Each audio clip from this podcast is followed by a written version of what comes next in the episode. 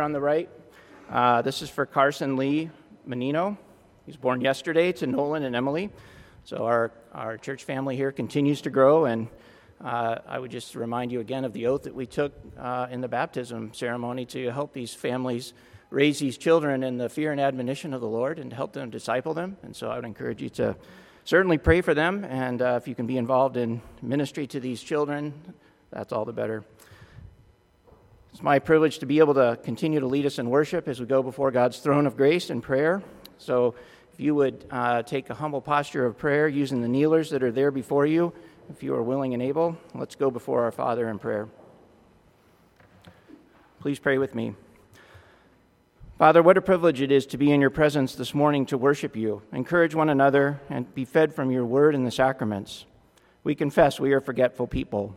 We are blessed that in your providence you ordained a Sabbath day each week for us to rest from our work and to be reminded again in the worship of the gloriousness of our God and King. As we proclaimed your majesty from Psalm 93 in our call to worship and opening hymn, we're reminded of your greatness, your power, your holiness, and your trustworthiness. We serve an almighty and awesome God. Proverbs further reminds us not to boast about tomorrow because we do not know what the future holds. But we are known by the Almighty and Sovereign God, who guides and directs all the affairs of man, the one who upholds the universe by the power of his word, who can speak and have it happen if the Lord has not ordained it. You do as you please with the powers of heaven and the peoples of the earth. No one can hold back your hand or say to you, What have you done? You are sovereign over the kingdoms of men and give them to anyone you please.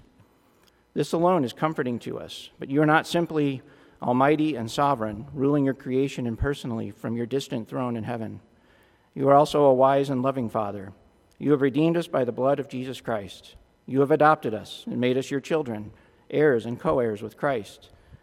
You set your seal of ownership upon us and put your Holy Spirit in our hearts as a deposit, guaranteeing what is to come. Far from being impersonal, you are a very personal Savior. And for this reason, we can have complete trust in you and in your care for us. When we are buffeted by difficulties and hardship, we can say with complete confidence that all things do work together for your glory and for our good. Father, with the knowledge of your sovereignty, wisdom, and love, we have the foundation to trust you and to look forward to the day when we will see you face to face. Father, as we offer our petitions to you this morning for all things according to your will, we pray that you would bless those that serve in positions of authority over us. As you have reminded us in your word, they have been established by you. They are your servants to maintain order and to do good. Enable them to rule justly, to love mercy, and to walk humbly with you. We also pray for the men and women that serve our country in various capacities that put them in danger. Grant them a special measure of your grace.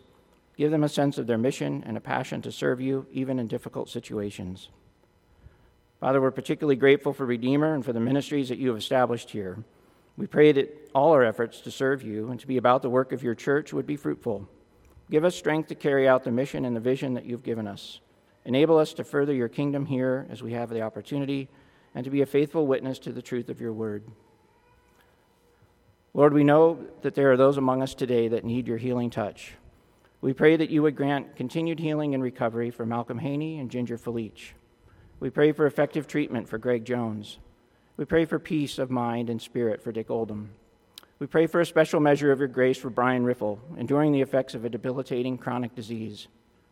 Whether it be physical, emotional, or spiritual concerns, spoken or unspoken challenges, we take great comfort knowing that you are the Father of compassion and the Lord of all comfort, who comforts us in our troubles. Father, heal those in need of your healing touch, give wisdom to those enduring trials. And as we see those around us struggling through difficult times, let us be quick to lend a hand, a word of encouragement, or a compassionate ear. We are constantly reminded that our earthly bodies are clay jars, easily cracked and broken. But in our brokenness, we testify to your great power, goodness, grace, and love. Do not let us lose heart. Though outwardly we are wasting away, assure us that inwardly we are being renewed day by day, being transformed by the renewing of our minds in Christ. I pray that we would not fix our eyes on what is seen, but what is unseen, an eternal glory that will be far superior to our current circumstances. Father, quicken your spirit within us. Prepare our hearts to hear and receive your word, the holy, inspired, inerrant, infallible, living word, and to leave this place of worship with a resolve to live as sons and daughters of the living God, citizens of heaven, the temple of the Holy Spirit, and looking forward to the same fatherly affirmation that Jesus heard in our passage for today. This is my child whom I love and with whom I am well pleased. In Christ's name we pray. Amen.